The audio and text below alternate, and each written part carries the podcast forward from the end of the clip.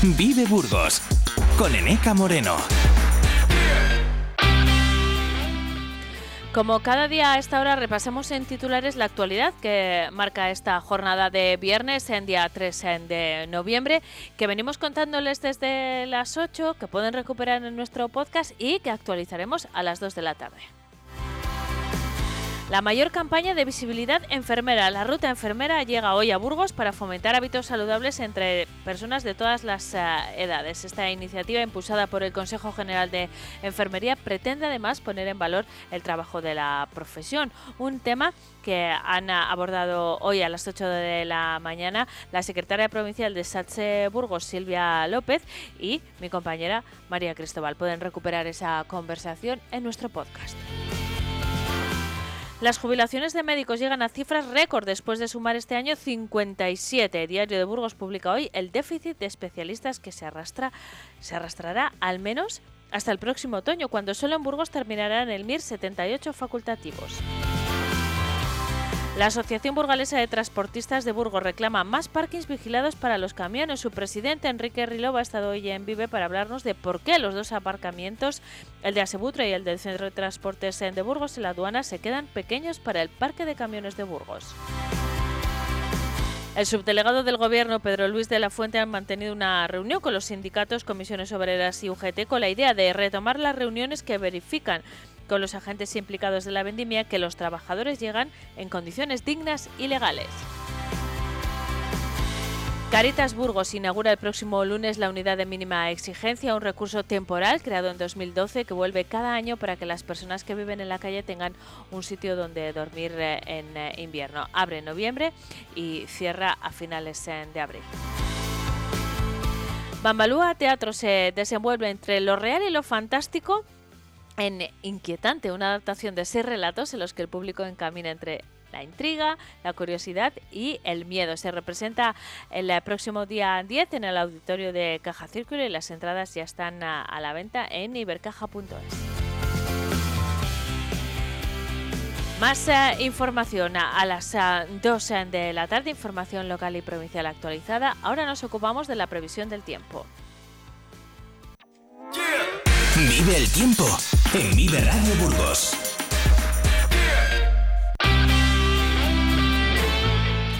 A esta hora el viento es protagonista en la capital, que sopla fuerte, y los termómetros marcan 8 grados de temperatura. Según la previsión de la Agencia Estatal de Meteorología, en la capital llegaremos a los 11, la mínima será de 5, también 11 se prevén en Aranda con una mínima de 6 y hasta 15 en Miranda con una mínima de 8. Según la previsión de la Agencia Estatal de Meteorología, el viento hoy podría ser muy fuerte con componentes de oeste y suroeste, y el cielo va a permanecer nuboso o cubierto con precipitaciones que serán débiles en general.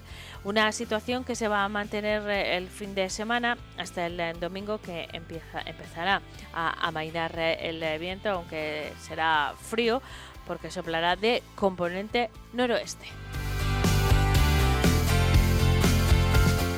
11:05 es el mejor momento, como todos los viernes, para irnos al cine. Vive Burgos con Eneka Moreno. Perros. 3. Fiestas. ¿Alguna? Robots aspiradores. 1. 2. Doy fe de que esta alfombra lo ha vivido todo. No hace falta un notario para ver cuando una alfombra lo ha vivido todo. Ven ya a Bricocentro y descubre nuestra gran colección de alfombras para todos los gustos y estilos. Bricocentro en Burgos, en sus 2 direcciones de siempre, Monte de la Abadesa y calle Vitoria, Polígono Plastimetal. La apuesta musical de Círculo Creativo continúa con el Rhythm and Blues, salpicado de ritmos latinos y buenas dosis de rock de Los Saxos del Averno. El potente directo de esta banda llega al auditorio El Círculo el viernes 3 de noviembre a las 20 horas. Ya disponibles las entradas por solo 5 € en entradas.ibercaja.es. Más información en elcirculo.es.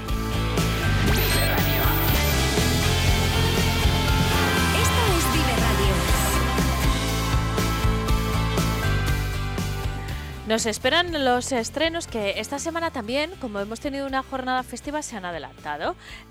Las carteleras han cambiado el miércoles, entonces han llegado las novedades, aunque nuestra cita es fija con Alicia Alonso, gerente de los cines Van Golem, los viernes a esta hora. Alicia, ¿qué tal estás? ¿Cómo ha ido la semana? Muy bien, buenos días, ¿qué tal? Esta también es una semana atípica, nos ocurría también en alrededor del 12 de octubre. Bueno, pues los estrenos se adelantan porque hay un festivo y eso es estupendo. Y además es que llegan muchas pelis, ¿eh, Alicia? Sí, siempre que ahora de cara al final del año como que tenemos un par de semanas que siempre se estrena como medio. En las Navidades también se adelantan. Estos últimos meses son un poco raros para la programación. Pero no bien, siempre está bien que haya un puente a medio de semana, así si no es menos larga. Eso es, y además es un día estupendo para ir al cine, claro. Y más con las propuestas que tenemos. La siguiente, mira, no voy a decir nada, quiero que escuchen porque rápidamente se van a situar, Alicia. Yo creo que en este caso no hacen falta presentaciones, vamos a escuchar un fragmento del tráiler. ¿Y el saben aquel? Ese tío que va a una tienda de ropa y dice, perdone, ¿tienen trajes de camuflaje? Digo, sí, señor, pero llevamos 2 años buscándolos, ¿sabes? La morena más guapa de Sierra Morena. Eso de formar... Estamos escuchando el tráiler de Saben Aquel. Igual los más jóvenes no saben quién era Eugenio, pero la gente de mi generación para arriba habrán de momento seguro esbozado al menos una sonrisa al escuchar esta voz, que no es de Eugenio, sino del actor protagonista de la película, que se mimetiza absolutamente con el humorista Eugenio. Alicia, es increíble. Ya, la verdad es que parece el mismo. ¿Sí? De hecho, en las imágenes parece Eugenio total, porque sabes que al final no es él. Obviamente, él lo interpreta David Verdaguer y es que es clavado. O sea, está hecho para él este personaje. No lo interpreta de 10. Y también tengo que decir que la verdad es que Carolina Yuste, la actriz que hace de su mujer, bueno, hace un papelón, ¿eh? Me parece una muy buena interpretación. En la película se llama Saben Aquel, cuenta la historia de cómo Eugenio se convirtió en humorista porque su carrera arrancó en la música, pero hay un dato que es importantísimo y es que es una película dirigida por David Trueba y esto ya, yo creo, que nos sitúa con un punto de vista concreto. Eso es, yo creo que ya no estaba un punto de partida distinto, ¿no? Desde el momento en que la dirige David Trueba. La verdad es que la película está bastante bien. Como a mí me gusta mucho David Trueba, Alicia. Yo a mis oyentes les digo siempre la verdad. Lo de la objetividad para mí es ser honrado, ¿sabes? Y yo soy honrada y hablo de mis gustos abiertamente. A mí me parece un grandísimo director, David Trueba, y un grandísimo novelista también. Y tú dices que la peli está muy bien, ¿no?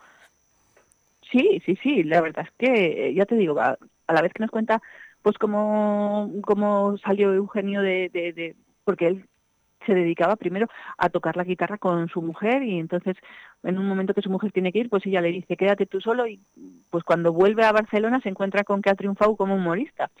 Y bueno, pues contándonos esta historia, pues vemos ahí, la verdad es que el manejo de David Trueba perfectamente. Bueno, pues eso para mí es una garantía, así que no se pierdan a la peli, que además cuenta pues una parte de la historia de España también, en una época muy concreta, y uno de los personajes más icónicos también de ese momento, al que todos hemos compartido. Primera propuesta, cine español, con David Trueba dirigiendo a Verdaguer, que es un actor al que no le pierdan de vista, porque nos va a dar, yo creo, que muchas alegrías, ya nos las está dando. Seguimos adelante con una historia que a mí me ha sorprendido. Bueno, es como una de estas pelis románticas, pero especial, pero algo más. Alicia, un poco más, ¿no? Sí. ¿De qué se trata? Vale, la película se titula Vidas pasadas y como tú dices, pues aparentemente podríamos pensar que es una historia de amor, ¿no? Pues una pareja de niños coreanos que tienen una afinidad increíble, se quieren un montón y a los 10 años ella... pues se marcha a Estados Unidos, se marcha a su familia, obviamente, pues ella se marcha con ellos. Entonces se separan y 20 y tantos años después él va a Estados Unidos a volverla a ver, porque tiene ganas de volverla a ver y lo que sucede en ese momento, pues bueno, aparentemente ella ya tiene su vida hecha, obviamente tiene una pareja. Y es muy feliz además, que creo que es importante decirlo, está muy enamorada, claro. O sea, aquí no hay problemas.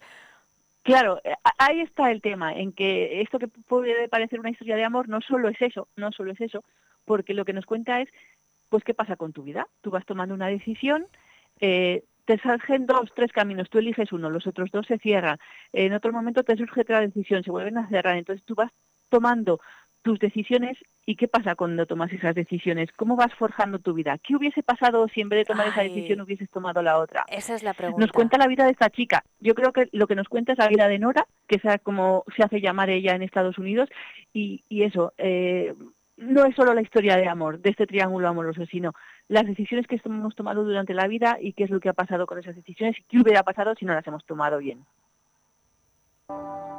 Amores de la niñez que se reencuentran 20 años después y descubren que son almas gemelas. Y yo sería el malvado marido americano que se interpone en el camino del destino. Cállate. Solo es el niño que tuve en la cabeza durante mucho tiempo. Y lo he echado de menos. ¿Y él a ti? ¡Geson! Vaya, eres tú. ¡Qué fuerte! ¡Qué fuerte es esto! ¡Qué fuerte!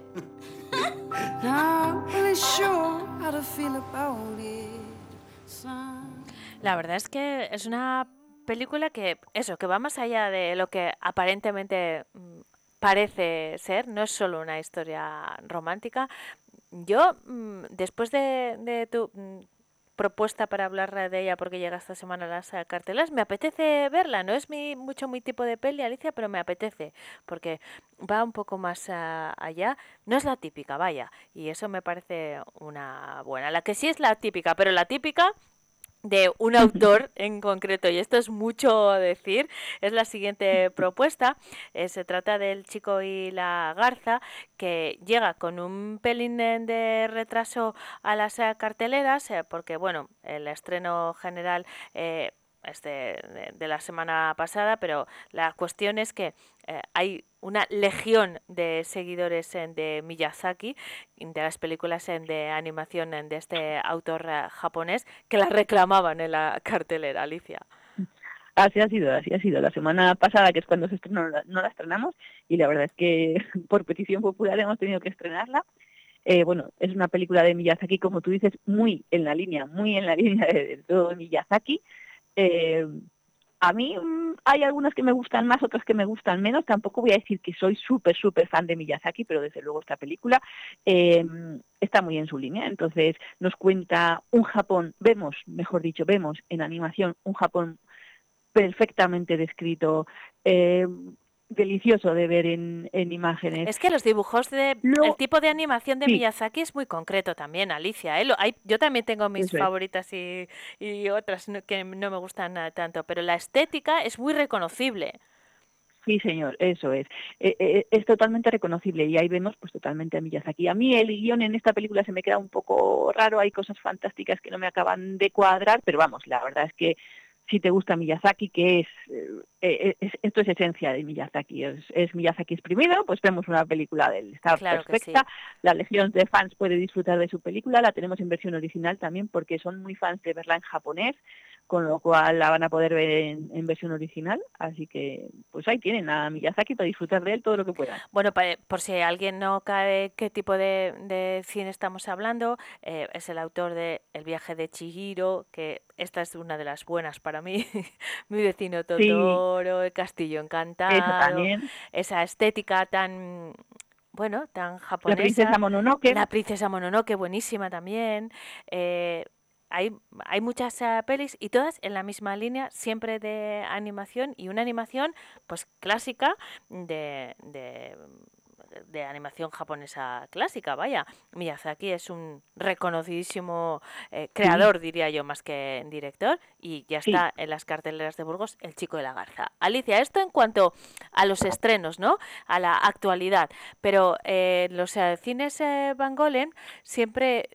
no hemos puesto sonido del chico y la garza. Yo no sé si tenemos tiempo. Quiero detenerme un poco en el ciclo de cine multicultural y derechos humanos, porque decía, si algo caracteriza a los cines de Van Golem es la apuesta por películas no solo comerciales, como pueda ser El chico y la garza, me sirve perfectamente de ejemplo, y también por el apoyo a colectivos de la ciudad a través del cine, ofreciendo ciclos y miradas distintas de la realidad y también al margen de lo comercial. Este ciclo es uno de los más veteranos de los Golem, Alicia. Sí, 26 años llevamos con este ciclo, el ciclo de cine multicultural y derechos humanos. Se dice pronto 26 años, ¿eh? Sí, pues el cine tiene 31, 26 tiene este ciclo, o sea que... Hace poco me acordaba de que estábamos, pues hace una semana, celebrando los 30 años, ya son 31. Qué maravilla y qué buena salud tenéis, por cierto. Alicia, ¿qué vamos a ver en este ciclo? Digo que son películas pues al margen de la actualidad, desde luego comercial, y con la mirada puesta en otros valores, pero bueno, de muchísima calidad cinematográfica, ¿eh? Se dan las dos circunstancias.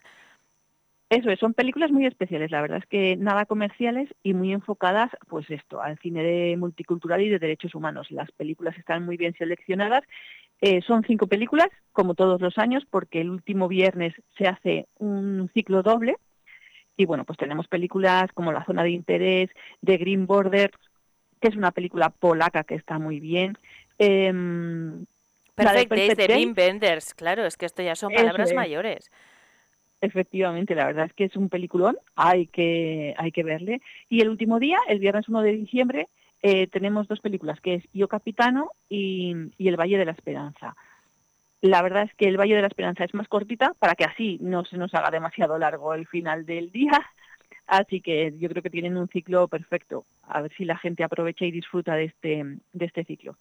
Este es un ciclo que se dedica a reflexionar sobre los derechos humanos. Se realiza los viernes desde este mismo hasta el 1 de diciembre, organizado por Cultura para la Paz Burgos Acoge, que también está celebrando su 30 aniversario y uno de los más antiguos de los cines Van Golem. Así que nos ofrece además la posibilidad de ver en la gran pantalla películas que de otra manera no llegarían a las salas de Burgos porque son otro tipo de pelis que no tienen tanto recorrido comercial, así que es muy agradecer también desde el punto de vista más cinéfilo que lleguen estas películas en este formato. Así que, Alicia, gracias por la propuesta, por la conversación. Nos escuchamos el próximo viernes, ¿de acuerdo? De acuerdo, muchísimas gracias. Hasta pronto. Seguimos en Vive Burgos del cine. Vamos a saltar a el cómic. Bueno, de hecho, la semana pasada, en nuestro espacio de Avalon, en el que hablamos de cómics, de juegos de mesa, enseguida lo abrimos, nos referíamos al chico y la garza. Seguro que lo recuerdan, porque con motivo de la peli pues se han reeditado también publicaciones relacionadas con este tipo de animación de Miyazaki, que tiene legiones de fans, y así que nos viene al pelo esta cita con el cine y nuestra visita a Avalon. Hacemos un viaje virtual hasta la calle San Julián. Como cada semana llega el momento de adentrarnos en el mundo friki, que para nosotros... como siempre les digo, todas las semanas, no tiene ninguna acepción peyorativa, todo lo contrario, reivindicamos la cultura friki en esos términos, además, en términos culturales. Hay mucha producción, tanto en el mundo del cómic, de los álbumes ilustrados, como en el de los juegos, en un montón de áreas que ya son cultura masiva y que queremos conocer bien y estar al día de las novedades. Para eso, cada semana, cada viernes, acudimos a AVALON, que es un establecimiento especializado, sobre todo en cómics y juegos de mesa, pero donde van a encontrar muchísima oferta relacionada también con el merchandising de este tipo de películas o publicaciones y, sobre todo, un equipo de expertos que les van a guiar en el ámbito que necesiten. Entre ellos es un equipo bastante amplio y vamos cambiando de interlocutor semana a semana. Vuelve a los micrófonos de Vive Burgos Ribo. ¿Qué tal está, Ribo? Buenos días. Muy buenos días. Encantado de coincidir una semana más con todos vosotros en las ondas y con ganas de contaros cosas. Sí, porque siempre hay muchas novedades y esta semana no va a ser menos. Vamos a seguir el orden habitual, ¿te parece, Ribo? A mí me gusta ser ordenada. Empezamos hablando de cómics, manga.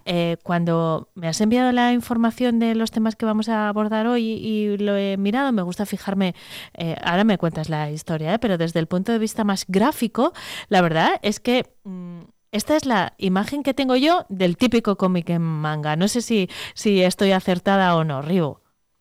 Puede ser también porque sea una de las mayores obras, de las mayores historias que se lleva escribiendo desde hace ya 21 años. Entonces, bueno, puede ser una de los títulos de las obras que más nos venga a la mente cuando estamos hablando de manga o anime.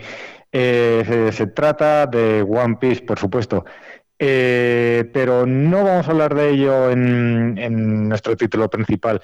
En nuestro título principal vamos a hablar de Sokugeki no Sanji, o en una colaboración entre Sokugeki no Sama o Food Wars con One Piece. Pues bien, en esta obra tendremos al cocinero por excelencia, Sanji, de la obra de One Piece, en un formato literario que normalmente suele seguir Shokugeki no Sama, Food Wars, que suele ser en el de batallas de chefs, demostraciones, preparativos de platos extraños, raros, que además tiene una calidad gráfica exquisita y que hace que se te caiga la baba, nada más leerlo. Ya da hambre. Solo sí, en la portada hay unas cacholangostas ahí llamándote. Sí. En este caso, esta colaboración es especial porque llega en un momento de aniversario. Llega en un momento de aniversario, sí. Y además en un momento en el que el propio universo de One Piece está en auge, ¿no? Empujado por su serie en Netflix, y también porque parece que la obra principal, tanto en manga como en el anime, está alcanzando ya unas cotas dentro de su historia épicas. Un personaje que va evolucionando y que se va encontrando ya con auténticos villanos, ¿no? Que va alcanzando un poco sus objetivos, ¿no? Poco a poco.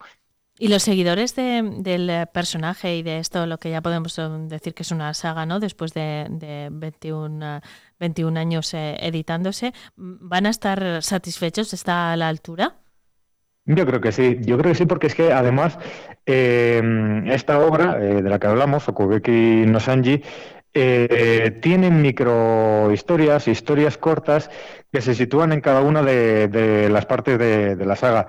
Entonces, para los lectores no tan habituados a One Piece, se van a encontrar una historia graciosa, con muchos toques de humor y también llena de comidas y alimentos para abrir boca, también para los amantes de la cocina. Y para los que están más acostumbrados a los de One Piece, van a encontrar al personaje, a Sanji, en momentos cúlmines de toda la saga. Estupendo. Bueno, pues esta es nuestra propuesta del mundo del cómic. Saltamos a los juegos de mesa con una propuesta, se llama Here to Slay. ¿De qué va este juego? Here to Slay, pues como el título dice, está aquí para reventarlo. Es un juego que tiene una mecánica, una temática de libros de juegos de rol, de fantasía. Es decir, encontraremos dragones, encontraremos criaturas Y por supuesto también encontraremos héroes, guerreros, magos, bardos. ¿Qué tendremos que hacer en este juego? O bien tenemos que ir creando una serie de héroes, de personajes de diferentes clases, los que antes habíamos mencionado, mientras les vamos equipando con tesoros y artículos para que vayan mejorando en sus habilidades, tendremos que ir derrotando bestias a lo largo del camino y también retando al resto de nuestros personajes, al resto de jugadores, para hacer la partida un poquito más difícil y alcanzar la victoria sobre el resto de los jugadores de la mesa. ¿A quién se dirige este juego, Ribo? Bueno, pone aquí que a partir de 10 años, pero si eres un amante del rol o no, también es para ti. Vale, perdona que te he interrumpido, ¿no me querías decir algo más sobre Here to Slay? Hay que decir que viene editado bajo el sello de Unstable Games, creadores de Unstable Unicorns, y eso quiere decir una cosa, que viene con una buena gráfica, un buen diseño y sobre todo humor y risas asegurado. Qué bueno. Pues nada, una propuesta bien divertida. No vamos a abandonar el tema de los juegos de mesa, porque siempre cerramos este espacio hablando de actualidad. En esta ocasión, una vez más, está relacionada con los juegos de mesa, pero además estamos súper contentos porque vamos a hablar de un evento que se celebra en Burgos y ya, solo por eso, nos hace más ilusión de lo habitual.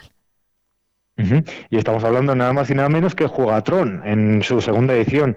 Se celebrará durante los días 11 y 12 de este mes y tendrá lugar en la antigua estación de Burgos, en la estación de la ciencia.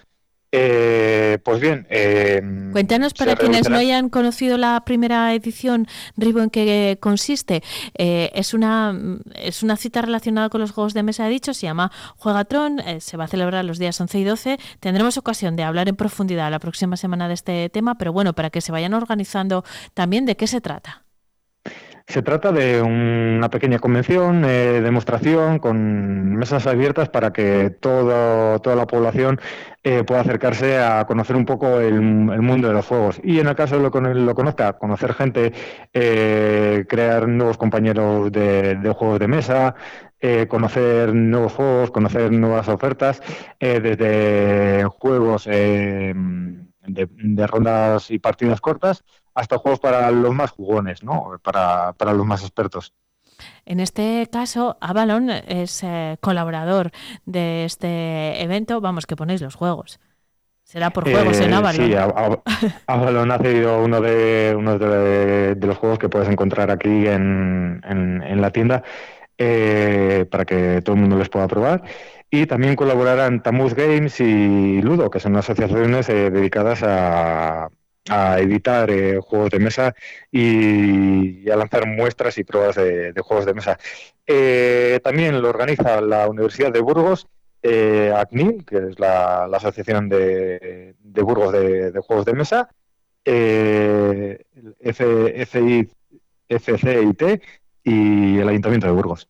Todos ellos están implicados en esta segunda edición de Juegatron. Me imagino que si hay una segunda edición es porque la primera fue muy bien. Conoceremos más detalles la semana pasada, pero entiendo que esto es un evento que ha llegado para quedarse, Ribo. Yo creo que sí, repites porque es bueno. Claro. ¿Y qué tipo de juegos se van a llevar a cabo? Porque nos has hablado un poco de las dinámicas, pero ponos algún ejemplo concreto por si alguien se siente aludido. Pues estará Gacha, tendremos el juego de Gacha. Bueno, lo podemos consultar, sí. Si no. Seguro que hay en redes sociales hay una forma de consultarlo. Y en cualquier caso, eso sí, nos comprometemos a que la próxima semana, en este mismo espacio en el que siempre hablamos de juego de mesa, pues todavía con más razón, nos detendremos un poco más de tiempo en esta cuestión, ¿te parece? Me parece estupendo. Muy bien, pues nos volvemos a encontrar con nuestros amigos de AVALON el próximo viernes para hablar de Juegatron, pero también para repasar novedades del mundo del cómic y otras cuestiones relacionadas con ello. De momento nos quedamos con las propuestas de esta semana y cualquier información que necesiten ampliar o consultar, pues pueden acercarse a Avalon. Ya saben que Avalon se encuentra en la calle San Julián número 4 y que son expertos, especialistas en todas estas cuestiones. Por eso nosotros acudimos a ellos, para que nos sirvan de guía, y ustedes pueden hacerlo también visitándoles físicamente. Eso sí, el próximo viernes, más o menos a esta hora, estarán de nuevo aquí en Vive Burgos. Ribo, mil gracias. Hasta la semana que viene. Bueno, no hablaremos contigo, a ti te saludamos en unas semanas. Eso es. Un saludo, muchas gracias y hasta pronto. Hasta pronto. Vive Burgos con Eneka Moreno. Vive el deporte con Vive Radio Burgos.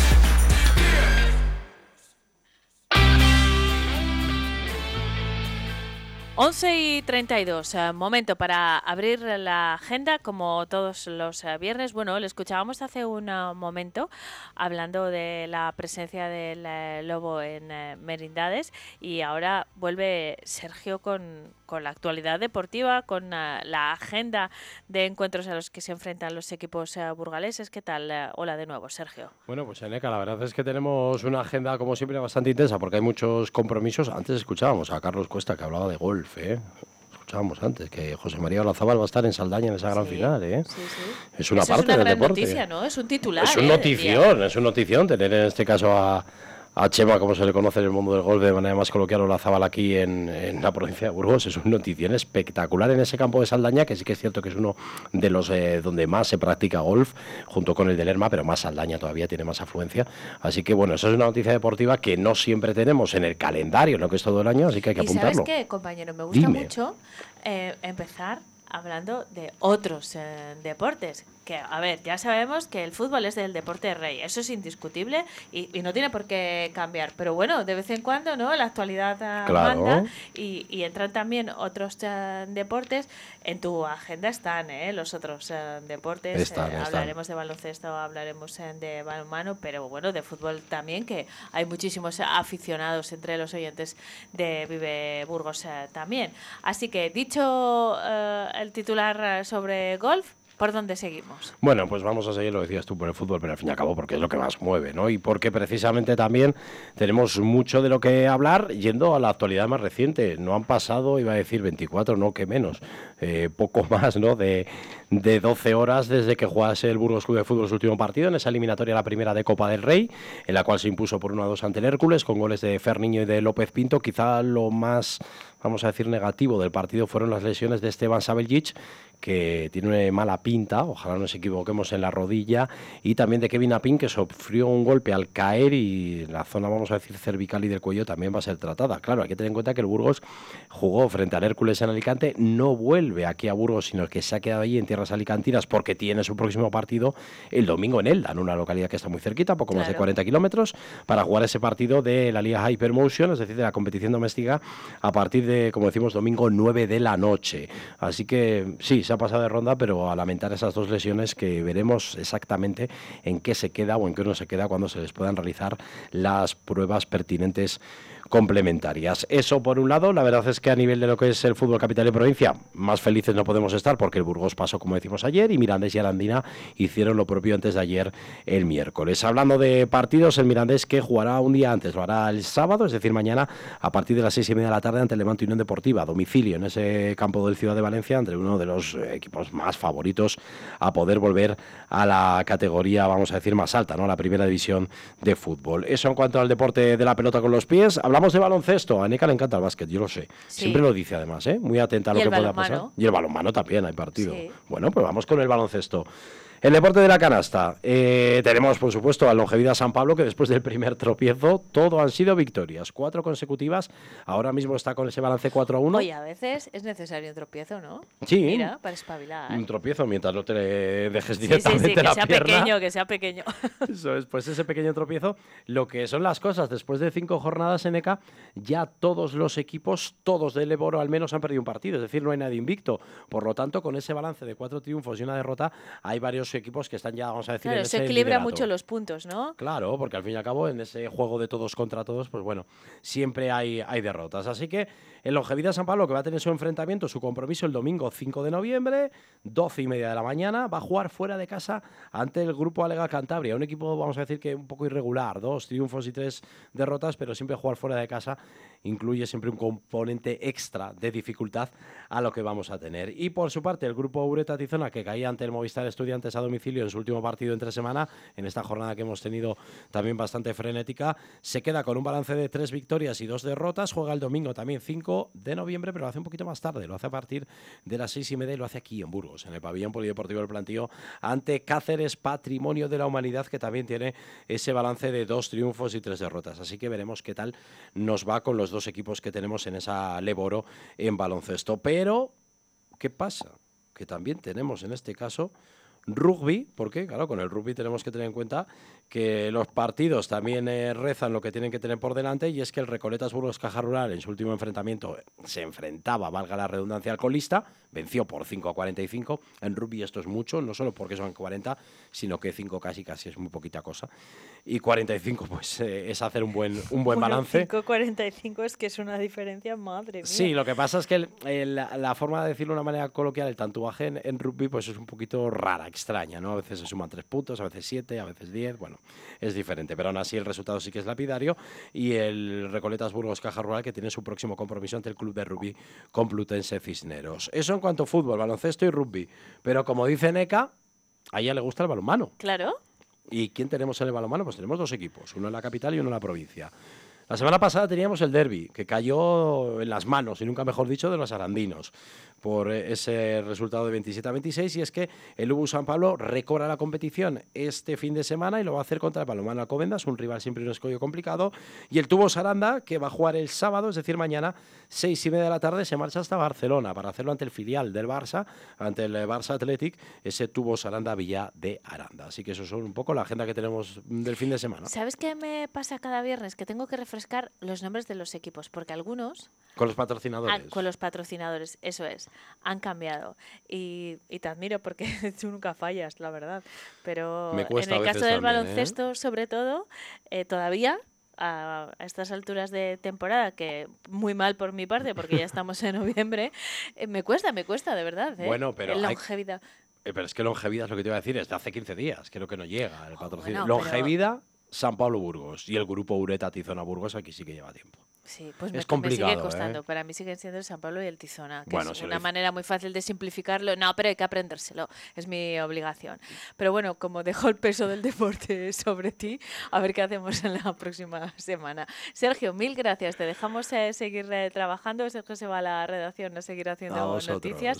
Muchas gracias. Y nosotros seguimos en Vive Burgos. No les he dicho hoy una información que para nosotros es muy importante, y es que también queremos escucharles a ustedes, desde luego por la radio, ¿eh? No tenemos ningún problema. Ya saben que nuestra sintonía es el 100.0 de la FM, y que ahí nos tienen siempre a su vera también, por streaming en nuestra página web, viveradio.es. Pero queremos que ustedes nos propongan cosas, que nos hablen de pues algo que está ocurriendo en su pueblo, en su barrio, o que conocen a alguien, o que van a publicar un libro, realizar una exposición o hacerse eco del tema que sea. Para ello tienen 2 canales.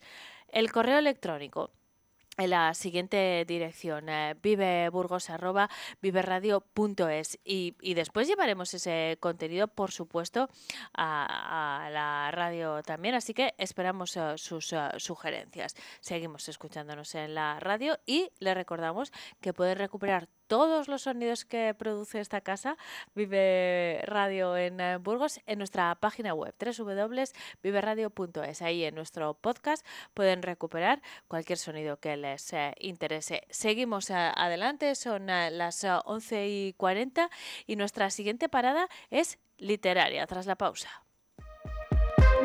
Yeah. Vive Burgos con Eneka Moreno.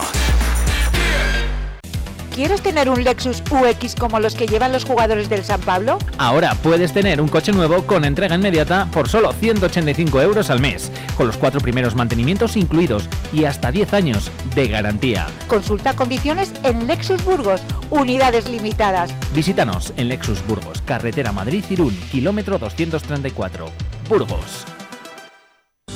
La apuesta musical de Círculo Creativo continúa con el Rhythm and Blues, salpicado de ritmos latinos y buenas dosis de rock de Los Saxos del Averno. El potente directo de esta banda llega al auditorio El Círculo el viernes 3 de noviembre a las 20 horas. Ya disponibles las entradas por solo 5 € en entradas.ibercaja.es. Más información en elcirculo.es. Yeah.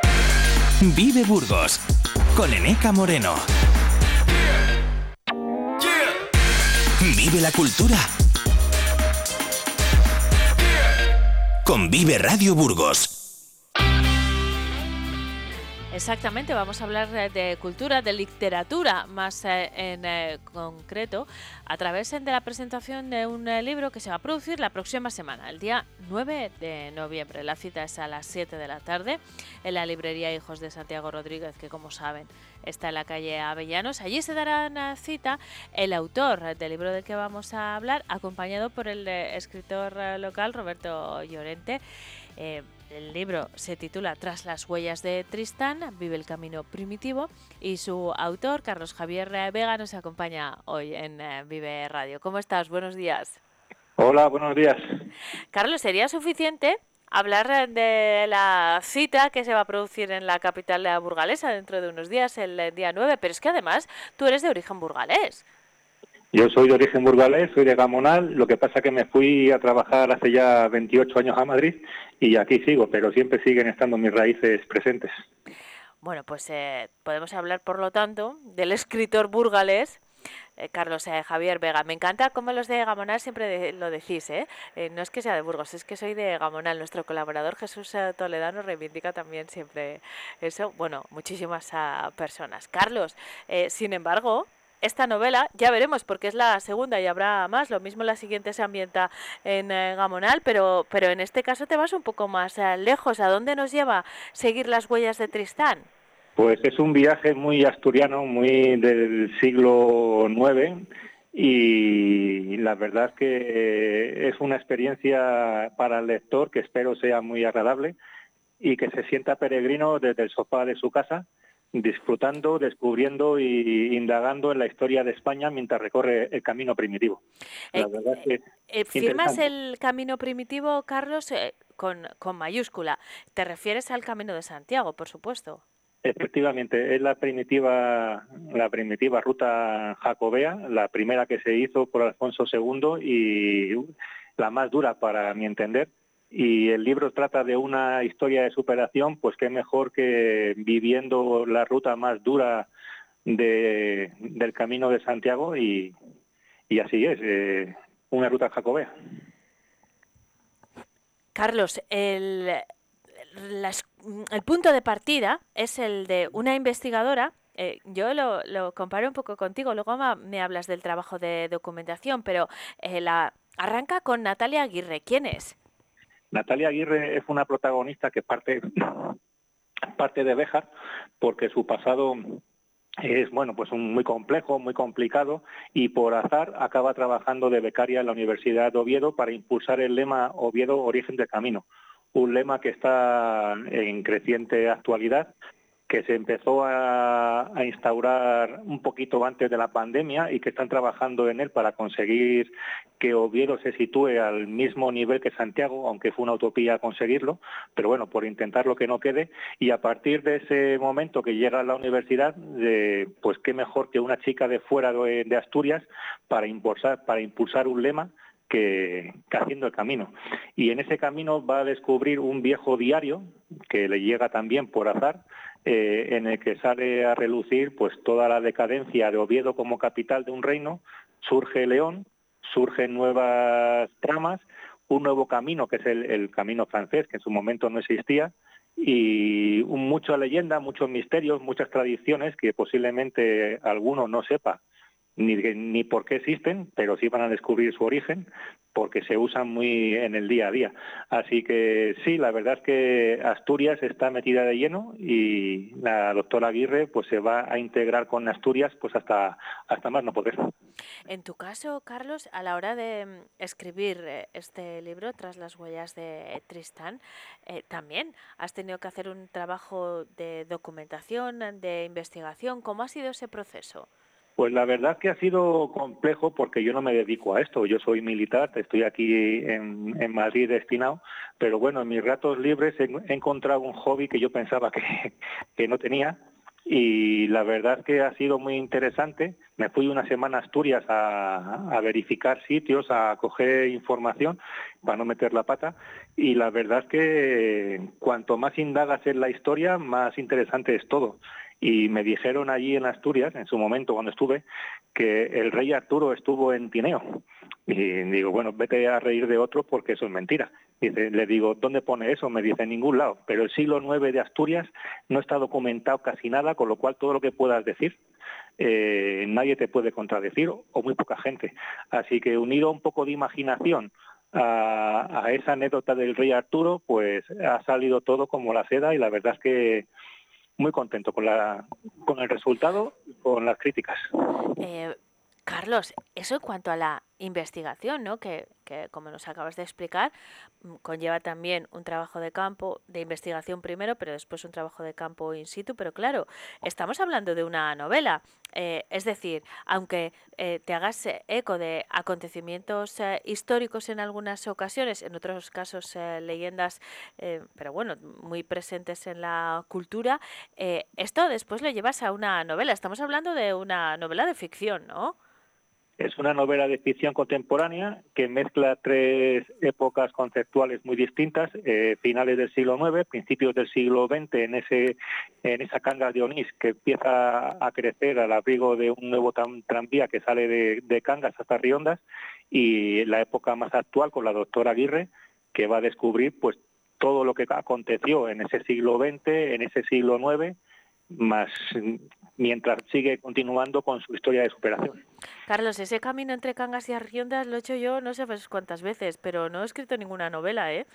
Mi trabajo Para eso estás tú, menos mal. Carlos, vuelve a la parte de la escritura. Decíamos, es una novela de ficción. A ese proceso de documentación hay que sumarle el de escritura de alguien como tú, que además nos lo acabas de contar, tiene una profesión a la que le dedica sus 8 horas mínimo. ¿Cuál es el proceso de escritura? ¿Cómo te organizas?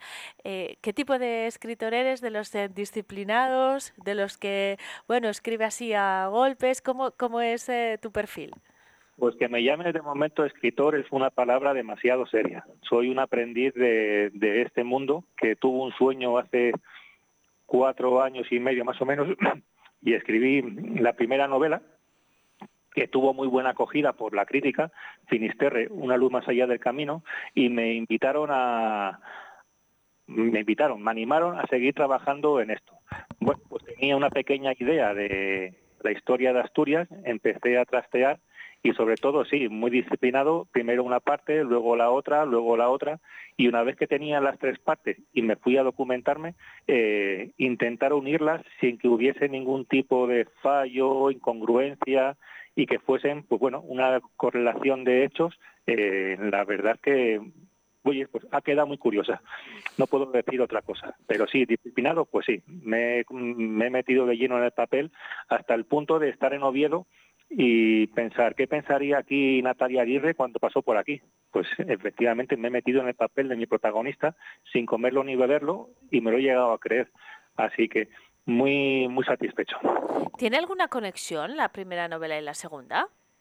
No, la única conexión que tiene es que no deja de ser caminos que llevan a Santiago o que parten de Santiago, pues porque me parece una forma de dar a conocer algo que me apasiona, que eso sí que me apasiona, el Camino de Santiago, de dárselo a conocer al posible lector de una forma distinta. En este caso he hecho el tramo que la doctora Aguirre vive en el Camino Primitivo, es un homenaje a todas las experiencias o muchas de ellas que he tenido durante mis diferentes caminos. Así que, bueno, para ellos es la recompensa cuando lo lean y se vean ahí y digan, coño, si este soy yo. Pues sí, así es. Ha sido un homenaje para ellos, pero no, relación ninguna salvo el Camino de Santiago. Volviendo al Camino de Santiago y al Camino Primitivo, que yo creo que es muy desconocido, por Burgos discurre el Camino francés, lo saben muy bien todos nuestros oyentes, pero hay muchos itinerarios. También en la provincia de Burgos a Miranda llega el Camino de Bayona. Bueno, hay diferentes trazados. En este caso, el Camino Primitivo es el original, el primero que se realizaba. ¿Y por qué ha caído en el olvido, Carlos? Pues ha caído en el olvido, y de eso hablo en el libro precisamente. Me gusta que me haga esta pregunta, porque Oviedo pasa a un segundo plano cuando se empiezan a reconquistar las plazas al sur y al norte del Duero. Dirigir un reino tan alejado de sus fronteras conlleva crear una nueva capital, y surge León. A partir de surgir León, el Camino francés adopta una importancia increíble hasta el punto de que pues el Camino Primitivo pasa a ser un camino casi olvidado. ¿Qué ocurre en el siglo XI? Que un grupo de trovadores se recorren todo el Camino francés hasta bien adentrado en Francia, cantando una canción que posiblemente a muchos de los oyentes les suene, que es el que va a Santiago y no al Salvador, visita al siervo y no al Señor, dando origen al Camino del Salvador, que parte en el Hostal de San Marcos y te obliga a llegar a Oviedo, previo Camino de Santiago. Este camino a día de hoy es increíble, es espectacular, son 5 etapas por... Dices que es más duro, ¿no?, que el francés. ¿El de Salvador o el primitivo? No sé, los dos seguramente. El primitivo es el más duro porque hasta hace bien poco no contaba casi con servicios. Cuando te hablo servicios es que sí, tú salías del punto A al punto B y tenías lo que tenías. Y de hecho hay una etapa que es casi naturaleza pura y dura, sin nada, que es la de hospitales. El de El Salvador es duro porque tienes mucho desnivel en muy pocas etapas. Pero tanto uno como otro, la naturaleza es la parte importante y el espectáculo visual es increíble.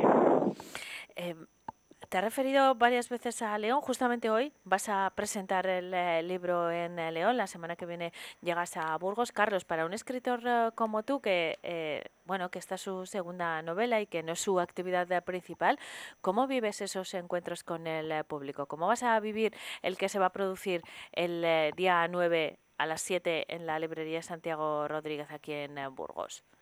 Pues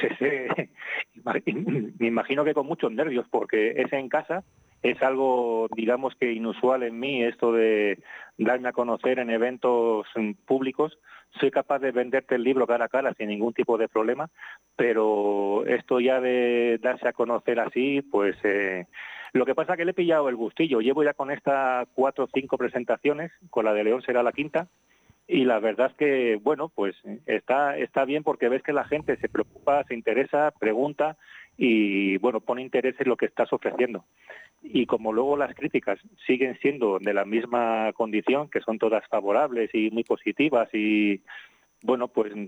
Pero en Burgos será especial pues porque es en casa. Además, he conseguido de manera increíble que sea Roberto el que me acompañe, que fue el que me puso la idea con su primer libro, en hacer, si algún día yo hacía algo, y efectivamente así fue, hacer historias de 3 épocas muy distintas, y gracias a la piscina de Besdeda, pues ahí estoy, con Tristán. Pues mira la carrera que lleva Roberto, te auguro por lo menos la misma, ¿eh? Pues no me importaría. Hablé con él ayer y fue una sensación de decir, joder, estoy hablando con Roberto, que le admiro, no le conozco de nada y me ha llamado por teléfono. La verdad es que para llevar a cabo el evento de Burgos fue increíble, fue una sensación, me fui a la cama, pues eso, con el ego crecido. Esta es la segunda publicación que realizas, habrá una tercera seguro, ¿no, Carlos? Pues proyectos hay muchos, lo que pasa es que este mundo es muy difícil y cuando no te dedicas 100% a ello, compaginar vida familiar, vida laboral y este hobby, pues la verdad que no es fácil. Tengo en mente algo, pero primero vamos a disfrutar de Tristán, a ver cómo... le seguiremos el recorrido. A ver si tengo la suerte que tuvo Roberto en Burgos de tenerla yo en Oviedo. Estuve allí el fin de semana pasado en una presentación muy bonita, con mucha gente. Para ser un desconocido tuve casi 40 personas en la sala, con la concejala de Cultura y la directora de las bibliotecas. Y cuando llegue la Feria del Libro de Oviedo, si todo ha salido como mi mente desea y sueña, pues bueno, pues a lo mejor hay un tercer libro para seguir dando forma a estas ideas. Pero de momento, Tristán es el que manda. Una cosa más, antes de despedirnos, Carlos. Dices que este mundo es muy difícil. ¿Te refieres solo a compatibilizarlo con el resto de tus facetas o a llegar a publicar? No, al llegar a publicar, mientras tengas dinero puedes publicar lo que quieras porque al final no deja de ser autoedición. Lo que pasa es que tener repercusión y que tu historia guste, pues al final es más complejo y más difícil, y que las editoriales no suelen apostar por escritores noveles. Es muy, muy difícil. ¿Qué tengo o qué tienen de bueno mis dos novelas? Que están ambientadas en partes del Camino de Santiago y el potencial lector es muy amplio. Peregrinos cada vez hay más, y peregrinos es algo atemporal, siempre peregrinos. Con lo cual son dos historias que en función en el momento en que la leas, pues puede ser interesante o mucho más interesante. Me han llegado críticas de que han hecho el Camino de Santiago, tanto el de Finisterre como este, y que se han visto reflejados en ese camino cuando lo han leído. Así que gracias a Dios y gracias al Camino de Santiago, pues tengo potenciales lectores muy amplios. En el momento que te salgas de ahí, si no eres famoso, no eres conocido, no tienes un padrino o un pequeño empujón, es muy difícil darse a conocer, pues porque cada año se publican miles y miles de manuscritos y es muy difícil. Bueno, de momento vamos a disfrutar de esta publicación Tras las huellas de Tristán, Vive el camino primitivo, que firma Carlos Javier Vega, escritor burgalés, que presenta esta obra la semana que viene, el día 9 a las 7 de la tarde en la librería Hijos de Santiago Rodríguez. Muchísimas gracias por el viaje, Carlos. A ver si en uno de estos trayectos entre Arriondas y Cangas me inspiro yo también, ya te lo contaré. ¿Vale? Gracias a vosotros y espero que disfrutéis tanto de la novela como del evento, como de... Seguro que sí. Muchísimas gracias y hasta pronto. Un saludo, Carlos. Un saludo, gracias. Hasta luego. Nosotros en Vive Burgos llegamos al final de nuestro tiempo. Desde las 8 de la mañana venimos acompañándoles en directo en Vive Burgos, María Cristóbal, Carlos Cuesta y yo misma, que descansamos el fin de semana y volvemos con fuerzas renovadas el lunes en directo desde las 8. Ahora les dejamos con la información general. A las 2 llega la información local y provincial. Espero que disfruten mucho del fin de semana. Les esperamos a todos el lunes aquí en Vive Radio. Hasta entonces. Yeah. Vive Burgos con Eneka Moreno.